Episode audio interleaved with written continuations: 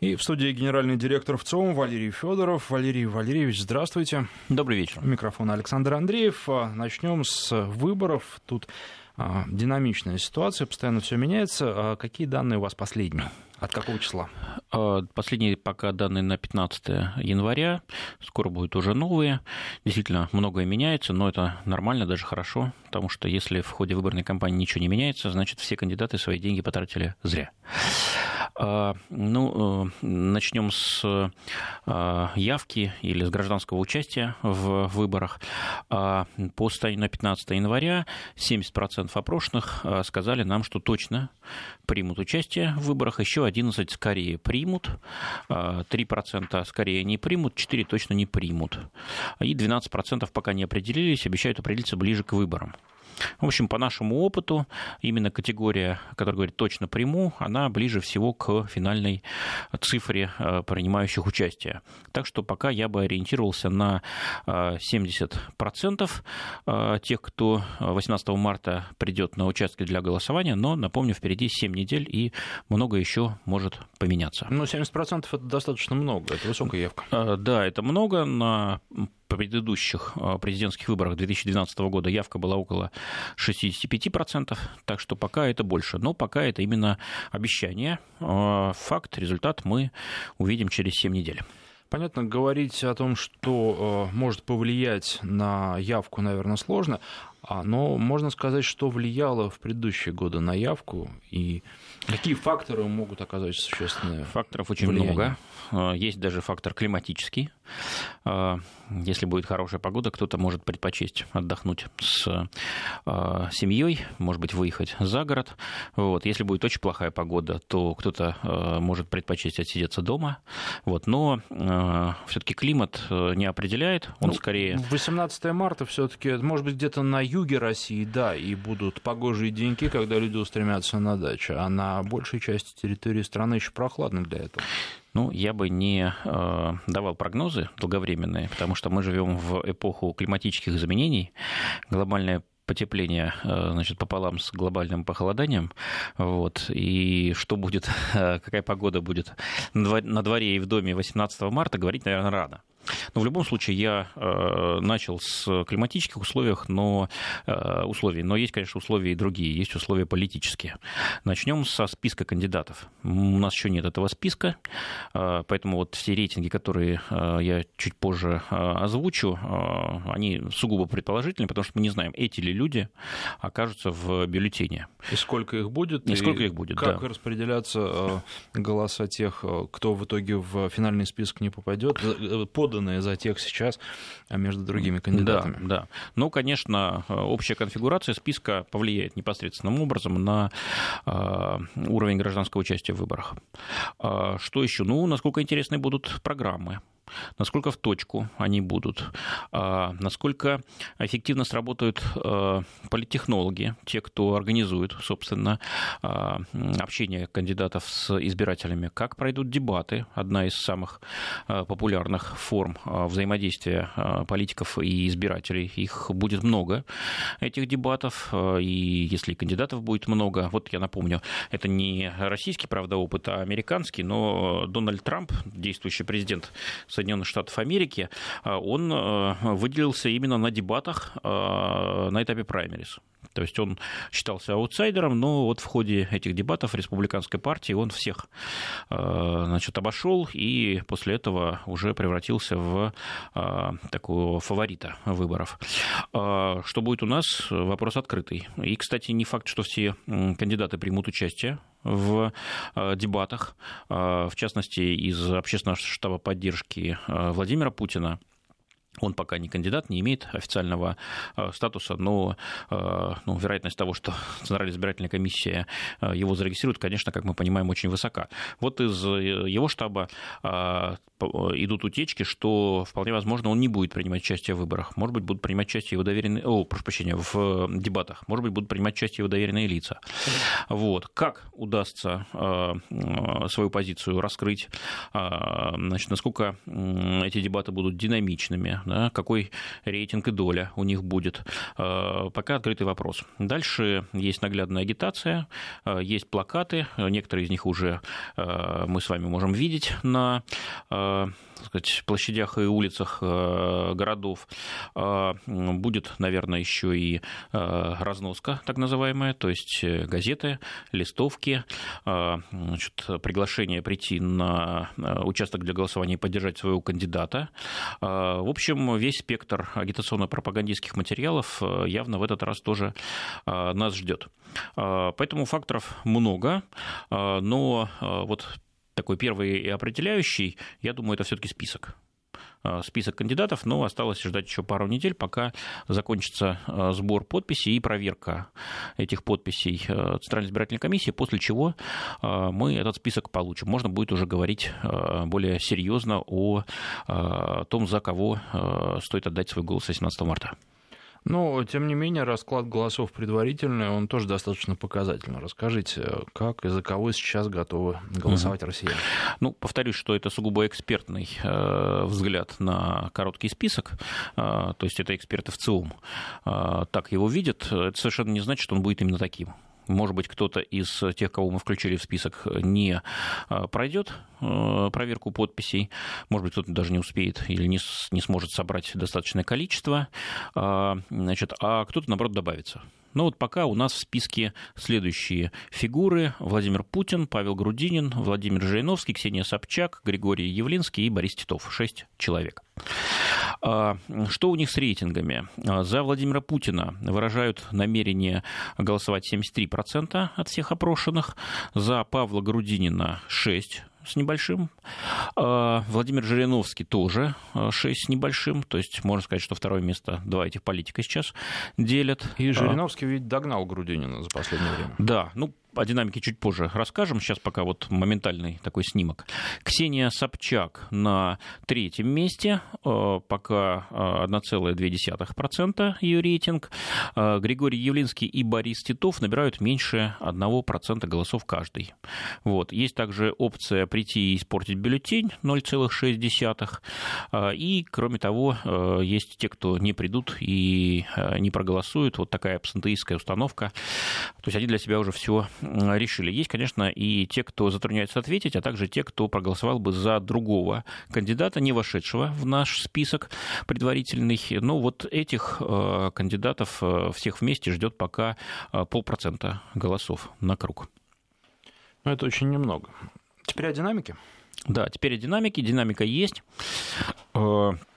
Если говорить о э, Владимире Путине, то предыдущий опрос 8-10 января давал ему почти 74%, а сейчас 73%, ну, как бы э, изменения небольшие. А, до этого, а, вот декабрьский последний опрос 72% давал. Ну, то есть э, Владимир Путин фаворит, лидер, и он, его популярность сейчас варьирует в очень узком диапазоне. А, около 70% с плюсом. А Павел Грудинин, здесь динамика более выражена. Мы впервые его включили в список а, в конце декабря, 25-27 числа, и тогда он получил 4,6% голосов. Первый январский опрос 8-10 января дал ему прирост, он достиг 7,2%. Второй январский опрос, это 11-15 января, чуть снизился до 6,1%. 1% голосов. Владимир Жириновский, э, у него такая волнообразная динамика по синусоиде. В конце декабря 7,1%, в начале января 4,7%, то есть вниз пошел. А, вероятно, это было связано как раз-таки с выдвижением э, коммунистами нового кандидата Павла Грудинина, о котором я только что говорил. А, и опрос середины января дает э, Жириновскому уже побольше, 6,1%, то есть он прибавил полтора и сравнялся с Павлом Грудининым. Поэтому сейчас нельзя сказать, кто на втором месте, Жириновский или Грудинин. Сейчас они идут голова к голове. Ну, а дальше посмотрим. У Ксении Собчак динамики почти нет. А на протяжении последнего месяца от 0,9 до 1,3%. Вот актуальная цифра 1,2. У Явлинского и Титова тоже динамика очень слабая, ну, очень полпроцента туда-сюда. Вот, но значимо не меняются их рейтинги. Ну, а теперь можно ли говорить о факторах, э, за счет которых, ну, мы, наверное, рассматриваем кандидатов э, из, э, скажем так, той пятерки, которая идет вслед за очевидным лидером и безусловным лидером. Вот, что влияет на уменьшение или увеличение их рейтинга, какие события? Или это трудно вычленить? Трудно, но можно попытаться, э, анализируя информационный фон. Э, если говорить о Павле Грудинине, то его быстрый рост, конечно, связан с фактором неожиданности. Мало кто э, рассчитывал, что Геннадий Зюганов, исторический лидер Компартии, в этот раз уступит место кандидата человеку новому, к тому же не члену КПРФ, предпринимателю. А, и вот этот фактор неожиданности сработал на а, Грудинина. А, он очень быстро опередил Зюганова в рейтинге. Ну, понятно, что в лоб сопоставлять э, нельзя, потому что в тех замерах, где был Зюганов, не было Грудинина, в тех замерах, где появился Грудинин, уже не было Зюганова. Вот. Но, тем не менее, Грудинин, конечно, его опередил. Это такая новая надежда для левого фланга. И вот традиционный коммунистический электорат склонен его поддержать. Это видно по цифрам. Вот, соответственно, сейчас Грудинин ведет борьбу уже за тех, кто обычно за коммунистов не голосует, то есть пытается расширить свою базу поддержки. Вроде бы сначала у него это получалось. Э, вот мы видим рост э, значит, за две недели с конца декабря до 8-10 э, января значит, почти двукратный, с 4,6 до 7,2. Затем этот рост остановился, и некоторое снижение произошло. Я думаю, это связано, ну, с одной стороны, тем, с тем, что эффект новизны чуть снизился. Вот, во-вторых, э, собственно, коммунистический электорат, по сути, кончился он у нас не такой большой, хотя очень активный, очень отмобилизованный. Эти, а, эта часть избирателей всегда ходит на выборы. А, значит, поэтому обычно опросы дают а, коммунистическим кандидатам меньше, чем реально за них голосуют. Не потому, что мы там врем или занижаем, ни в коем случае, а потому что эти избиратели, как правило, голосуют очень дисциплинированно. Если сказали придут, то придут. Да. Вот. Более того, некоторые даже нам не говорят, что придут, но на самом деле приходят. Вот. Есть у них такая особенность, все-таки это, как правило, люди более старшего возраста, вот такая вот боязнь или подозрение, что на самом деле их опрашивают не сотрудники социологических служб, а может быть сотрудники специальных служб. Вот именно в этом электорате она также выражена в некоторой степени. Ну, а затем вступили в действие другие факторы.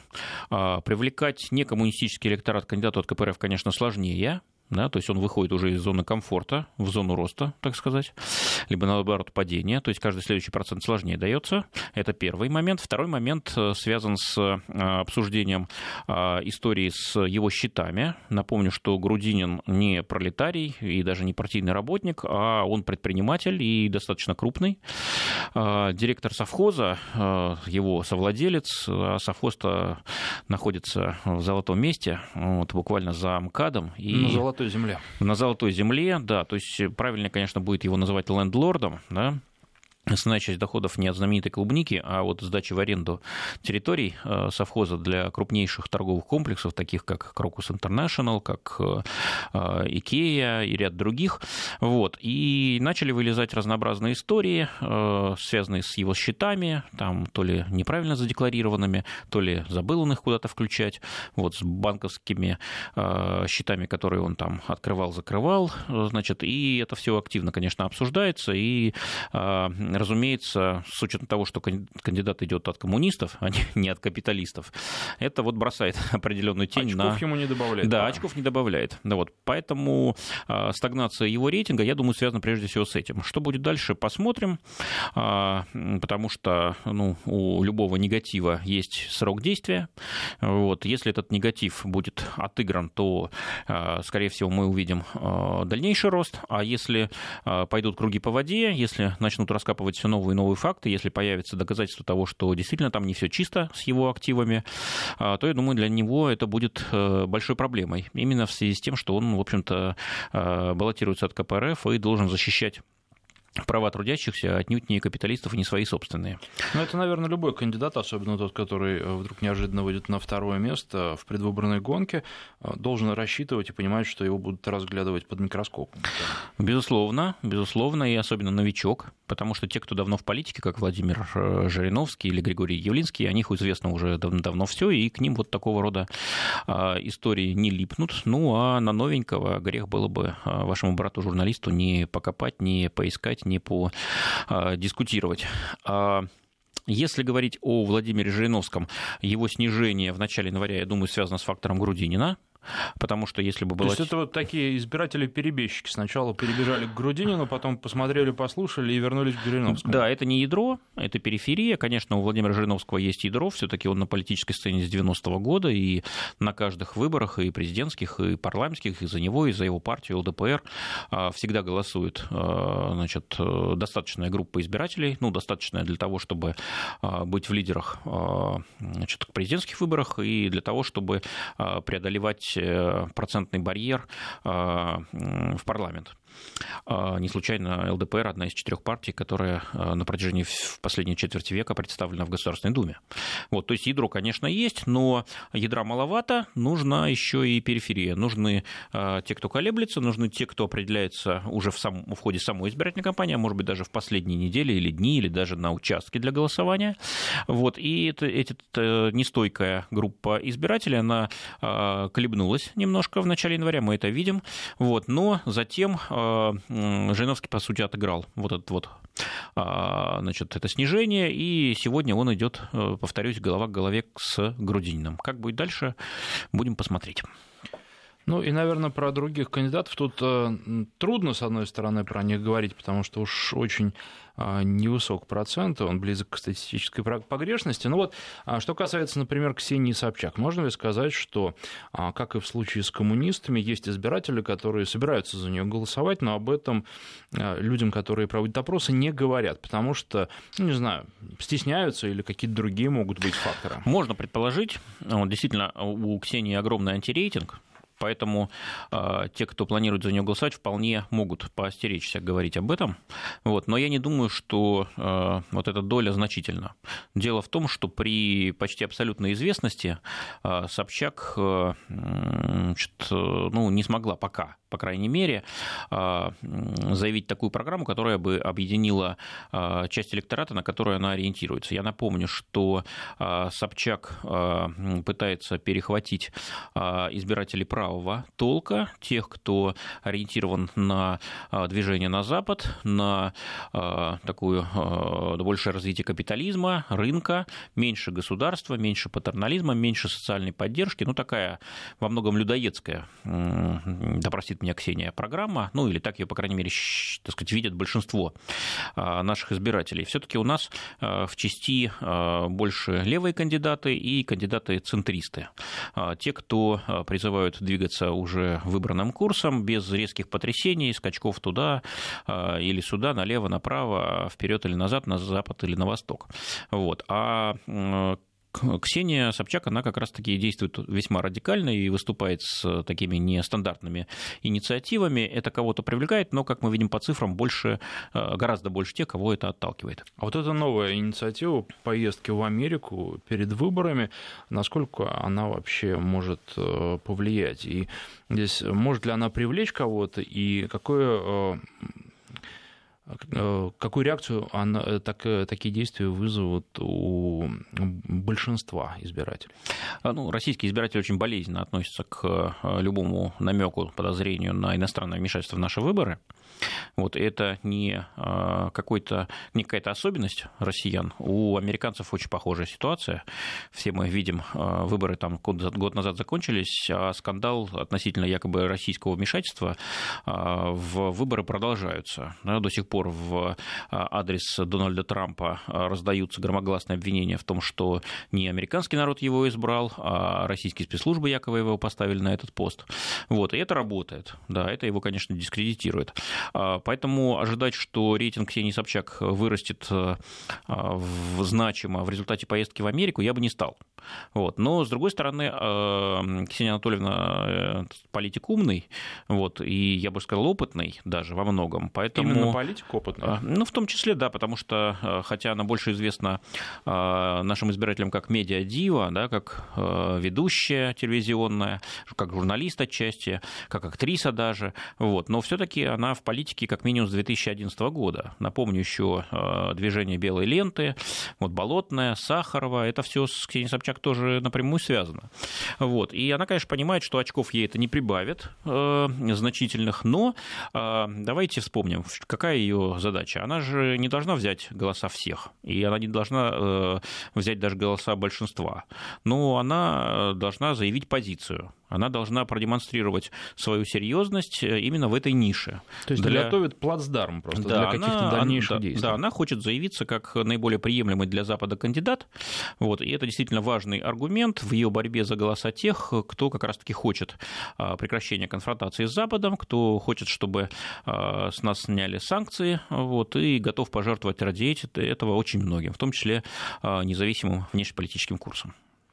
А чего можно в ближайшие недели ожидать? И могут ли какие-то события оказать существенное влияние на рейтинги кандидатов?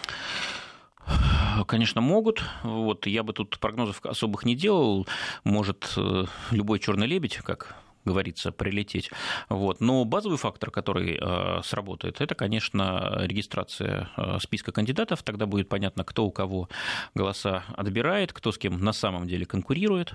Вот. Понятно, что, скажем, Ксения Собчак с Павлом Грудининым конкурировать не будут. Слишком у них разные избиратели. А вот Грудинин с Жириновским, да, вот. А с кем будет конкурировать Собчак, мы не знаем. Может быть, с Явлинским, если э, его зарегистрируют. Может быть, с кем-то еще. Э, значит, с такого правого э, фланга, правого а сектора. С Жириновским Собчак не может конкурировать, учитывая то, что они оба выступают ярко, конечно, каждый по-своему, но я думаю, что часть электората это привлекает. И в Жириновском, и, возможно, в Собчак, хотя они признаются.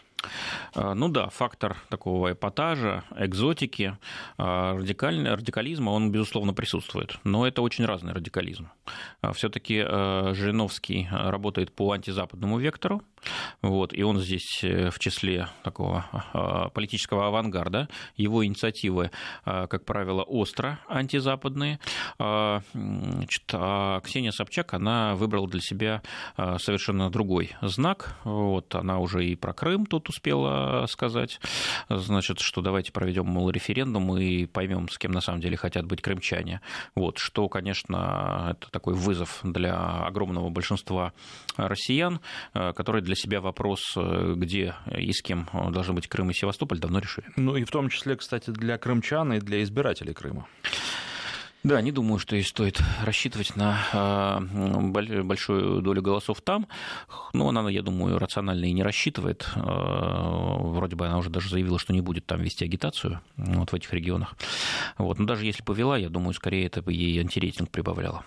А где вообще избиратели кандидатов? Можно ли сказать, что у Собчак, например, избиратели в крупных городах, а за Грудинина будет голосовать село? Или за Зюганова бы голосовало село, а за Грудинина еще неизвестно? Ну, вот смотрите, э, у Путина электорат э, такой большой, что он лидирует э, во всех типах населенных пунктов а, и на селе, и в столицах, и в крупных, малых, средних городах, миллионниках. Но в столицах чуть пониже его уровень а, поддержки, на селе несколько повыше. Вот, но все вокруг вот, 70%. А у а, Грудинина более выражена поддержка в крупных городах, не в столицах, не в Москве и Санкт-Петербурге, а в крупных городах с населением до миллиона человек. Вот, то есть он не аграрный кандидат. А у Ксении Собчак, конечно, тоже города-миллионники – это тот э, плацдарм, который она рассчитывает э, захватить. По Григорию Еревинскому похожая ситуация. Генеральный директор ВЦОМ Валерий Федоров у нас в студии. Мы сейчас прерываемся на новости, после них продолжим. Напоминаю, что в студии генеральный директор ВЦОМ Валерий Федоров и Александр Андреев. О выборах, наверное, закончили, потому что скоро новые рейтинги и новая информация. А теперь о по инициативе, которая, в общем, заинтересовала многих, но я бы не сказал, вот по моим внутренним ощущениям, что многие ее поддерживают. А вы сейчас скажете вообще, как к этому вопросу россияне относятся, потому что исследования вы точно проводили на эти темы, и мы с вами вот совсем недавно, кстати, один из таких опросов обсуждали. Сенатор Антон Беляков предложил законопроект, который определяет статус фактического брака. И он предлагает, ну, по сути, приравнять э, сожительство к браку, который зарегистрирован в ЗАГСе, если люди ведут совместное хозяйство, мужчина и женщина, на протяжении определенного срока, пяти лет, если у них нет детей, и двух лет, если э, совместные дети у них есть. Но в Думе, правда, э, не понравился этот законопроект, и много говорилось о том, что он неправильный и несвоевременный, а россияне что по этому поводу думают?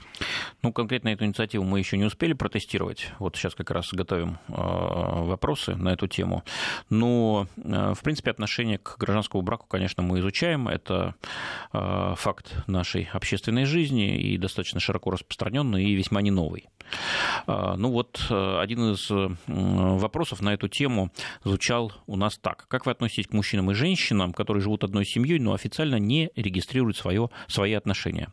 Причем впервые мы этот вопрос задали а, аж в 1989 году, почти 30 лет назад. А, ну, вот как тогда разложились э, мнения? 18% а, считали такое недопустимым, 41% вполне допустимым, и еще 31% э, солидаризировался с мнением, что есть случаи, когда это вполне допустимо. То есть в общей сложности порядка 72% ничего э, такого уж э, плохого в гражданском сожительстве не видели.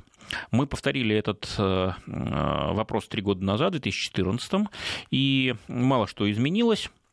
Вот, единственный тренд – это отношение к сожительству, к неофициальному браку стало еще более спокойным.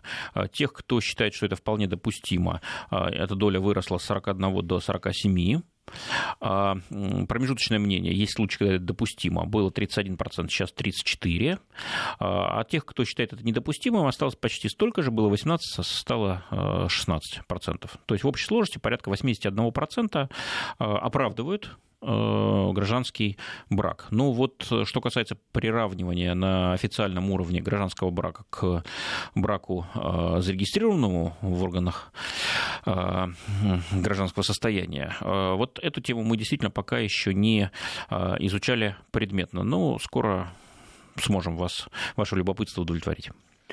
А, ну, то есть, в общем, а, это предложение, оно, наверное, не является каким-то очень раздражающим для общества, а, если только оно будет детально продумано, и кроме самого предложения за ним будет стоять некая база, механизмы, которые будут э, достаточно прозрачны и понятны людям.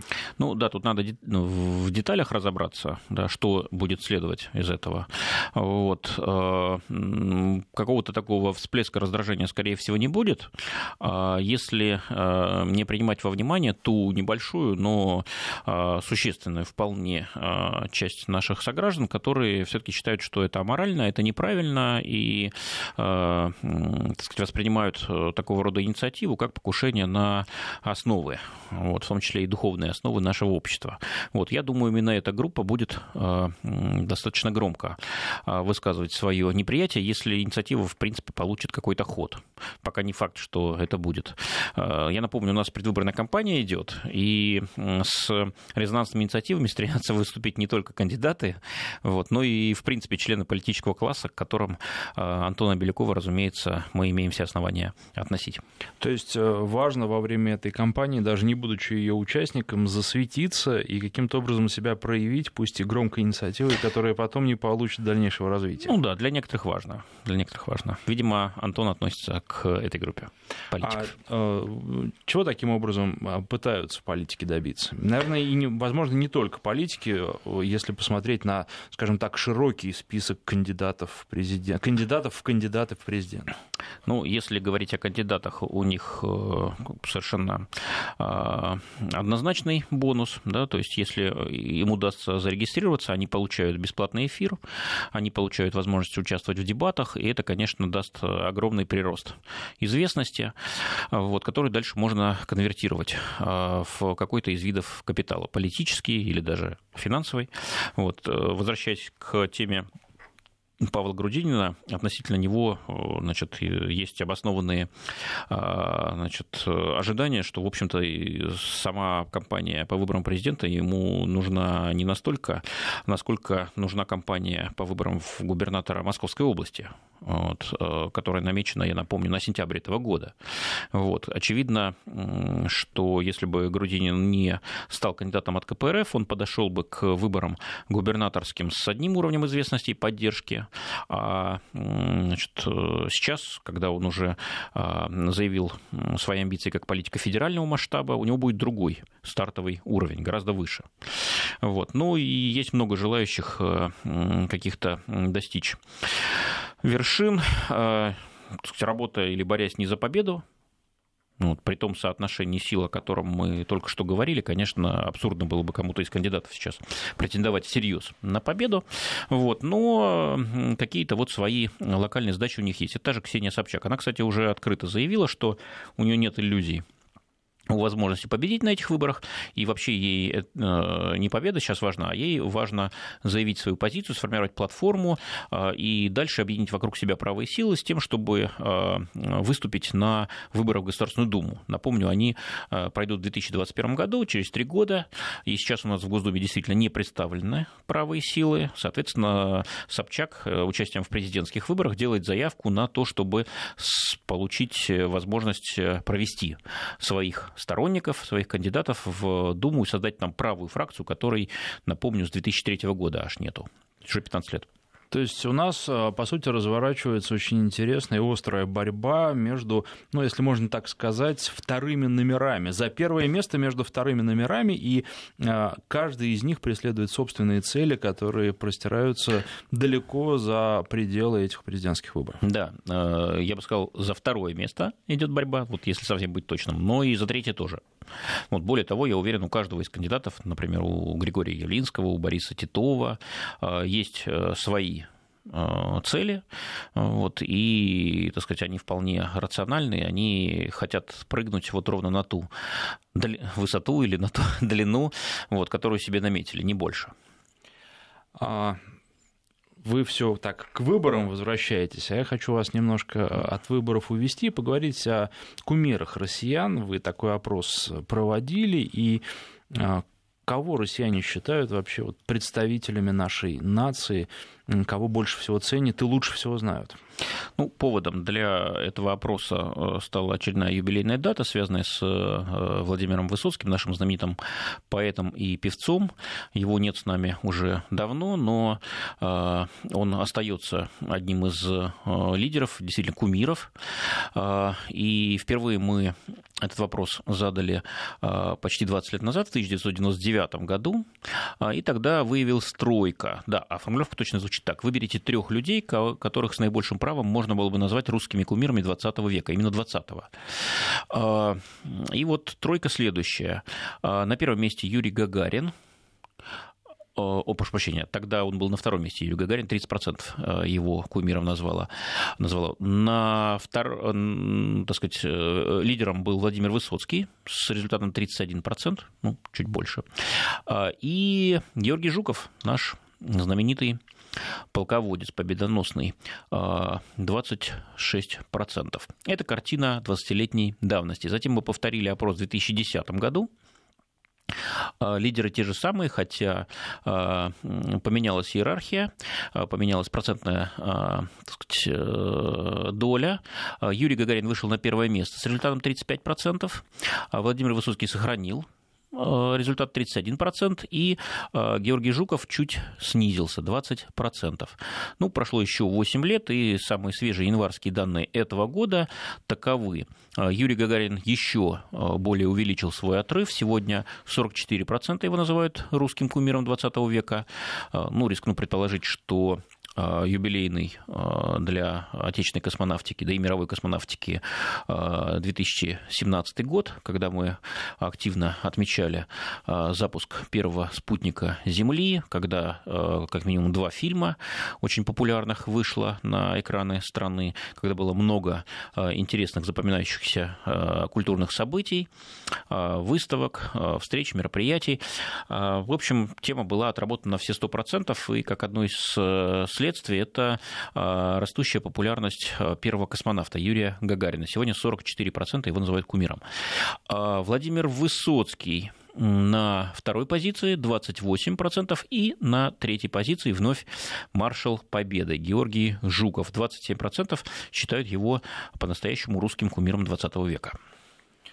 Ну и вот что касается дальнейшего списка, он, наверное, тоже интересен, и а, там на четвертом месте идет Иосиф Сталин, и, наверное, это доказывает в том числе, что нет а, какого-то однозначного до сих пор отношения к этой а, политической и исторической фигуре в нашем обществе. А, да, сегодня с Иосифом Сталином связана очередная история. А, американцы а, сняли фильм, такой юмористический, сатирический, называется «Смерть Сталина», и он сначала получил прокатное удостоверение, а потом это удостоверение отозвали.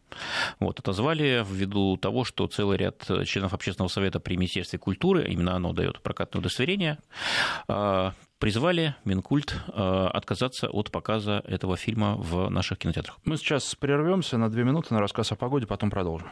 Напоминаю, что в студии генеральный директор ВЦОМ Валерий Федоров и э, тема сегодняшнего дня. Понятно, что опрос э, еще провести вы просто физически не могли, но тем не менее в прошлом месяца такой опрос был, посвященный Олимпиаде. Сегодня мы узнали, что вполне возможно многие наши спортсмены а, не поедут на Олимпиаду, потому что их просто не приглашают. А, среди них и те спортсмены, которые никогда, и фамилии которых никогда не фигурировали в каких-либо допинговых скандалах и спортсмены чистые, к которым никогда не возникало никаких претензий.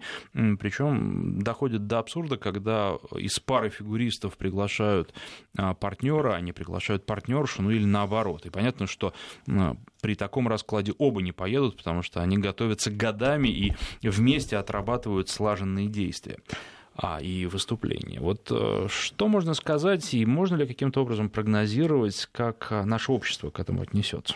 Ну, я напомню э, данные недавнего опроса, в середине декабря мы его провели, не так много времени прошло, меньше месяца.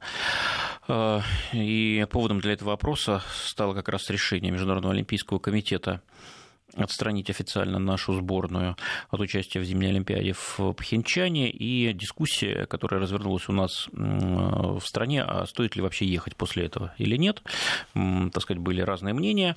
И вот мы спросили мнение людей. Ну, начнем с того, что это абсолютно резонансная тема. 95% опрошенных, редко когда такое бывает, вот, сказали, что э, знают об а, недопуске России. Э, в чем причина, кто виноват? Ну, 45%, э, да, почти каждый второй, полагали, что виноваты политические силы других стран, э, либо еще вариант международной спортивной организации, такие как МОК, ВАДА и так далее, 28%. Вот. Самих спортсменов обвиняли только 7%, их врачей 6, тренеров 5, российские спортивные организации, ОКР, РУСАДА тоже 5. Но но а, довольно большое недовольство, весьма большое недовольство а, люди выражали а, действиями или бездействиями, бездействием российских чиновников, курирующих спорт. Тогда 29% назвали именно их виновными в том, что в Пхенчане российской сборной не будет. А, и дальше вопрос, а вообще стоит ехать или нет, а, при том, что, так сказать, в личном качестве спортсменам, некоторым, как мы теперь понимаем, далеко не всем, а, разрешают, а другим нет. Ну, было проведено, прошло так называемое Российское Олимпийское собрание, и там было принято решение все-таки ехать пусть и на таких достаточно унизительных и неправ... так сказать, недостойных условиях, но ехать и бороться, и побеждать. И вот э, это мнение разделило людей, 33% опрошенных его не поддержали, треть, и 62%, почти две трети, сказали, что все-таки ехать надо, пусть даже на таких условиях. Почему а, так? Ну, потому что большинство полагает, э, вот еще один вопрос, 55% сказали, что все-таки победа российского спортсмена, даже не выступающего ни за какую национальную сборную, а, может и должна считаться не только его личной победой, но и достижением России и российского спорта в целом. Вот, то есть даже если они будут не в национальных цветах России э, выступать и побеждать, все равно мы будем за них болеть, и все равно мы прекрасно понимаем, что э, это наша общая национальная победа. А, что еще можно сказать? Ну, прогнозы, как вообще выступят наши ребята. 35% опрошенных а, а, высказали, высказали мнение, что в неофициальном командном зачете а, у нас есть все шансы занять э, второе, третье место по количеству завоеванных медалей. Значит, ну, оставшиеся полагают, что ну, поменьше будет, похуже наши позиции но при этом есть еще и доля, и она не маленькая, кстати, каждый четвертый, 25%. Они считают, что несмотря на э, все, все-таки у нас есть хороший шанс э, даже э, занять первое место по количеству завоеванных медалей в неофициальном командном зачете. Ну, теперь, наверное, можно ожидать, что эти данные скорректируются, потому что, ну, понятно, что ну, да, если, если в два раза меньше самых спортсменов поедет, разумеется, да. Вот, но я думаю, оценка будет однозначная политические интриги, вот, попытка а, превратить а, спорт в очередную арену для а, выяснения политических интересов. А можно ли каким-то образом прогнозировать, как изменится отношение к нашим спортивным чиновникам, функционерам? Потому что их ругали, но когда становится очевидно, что а, российских спортсменов ну, просто э, любыми способами пытаются не допустить до Олимпиады.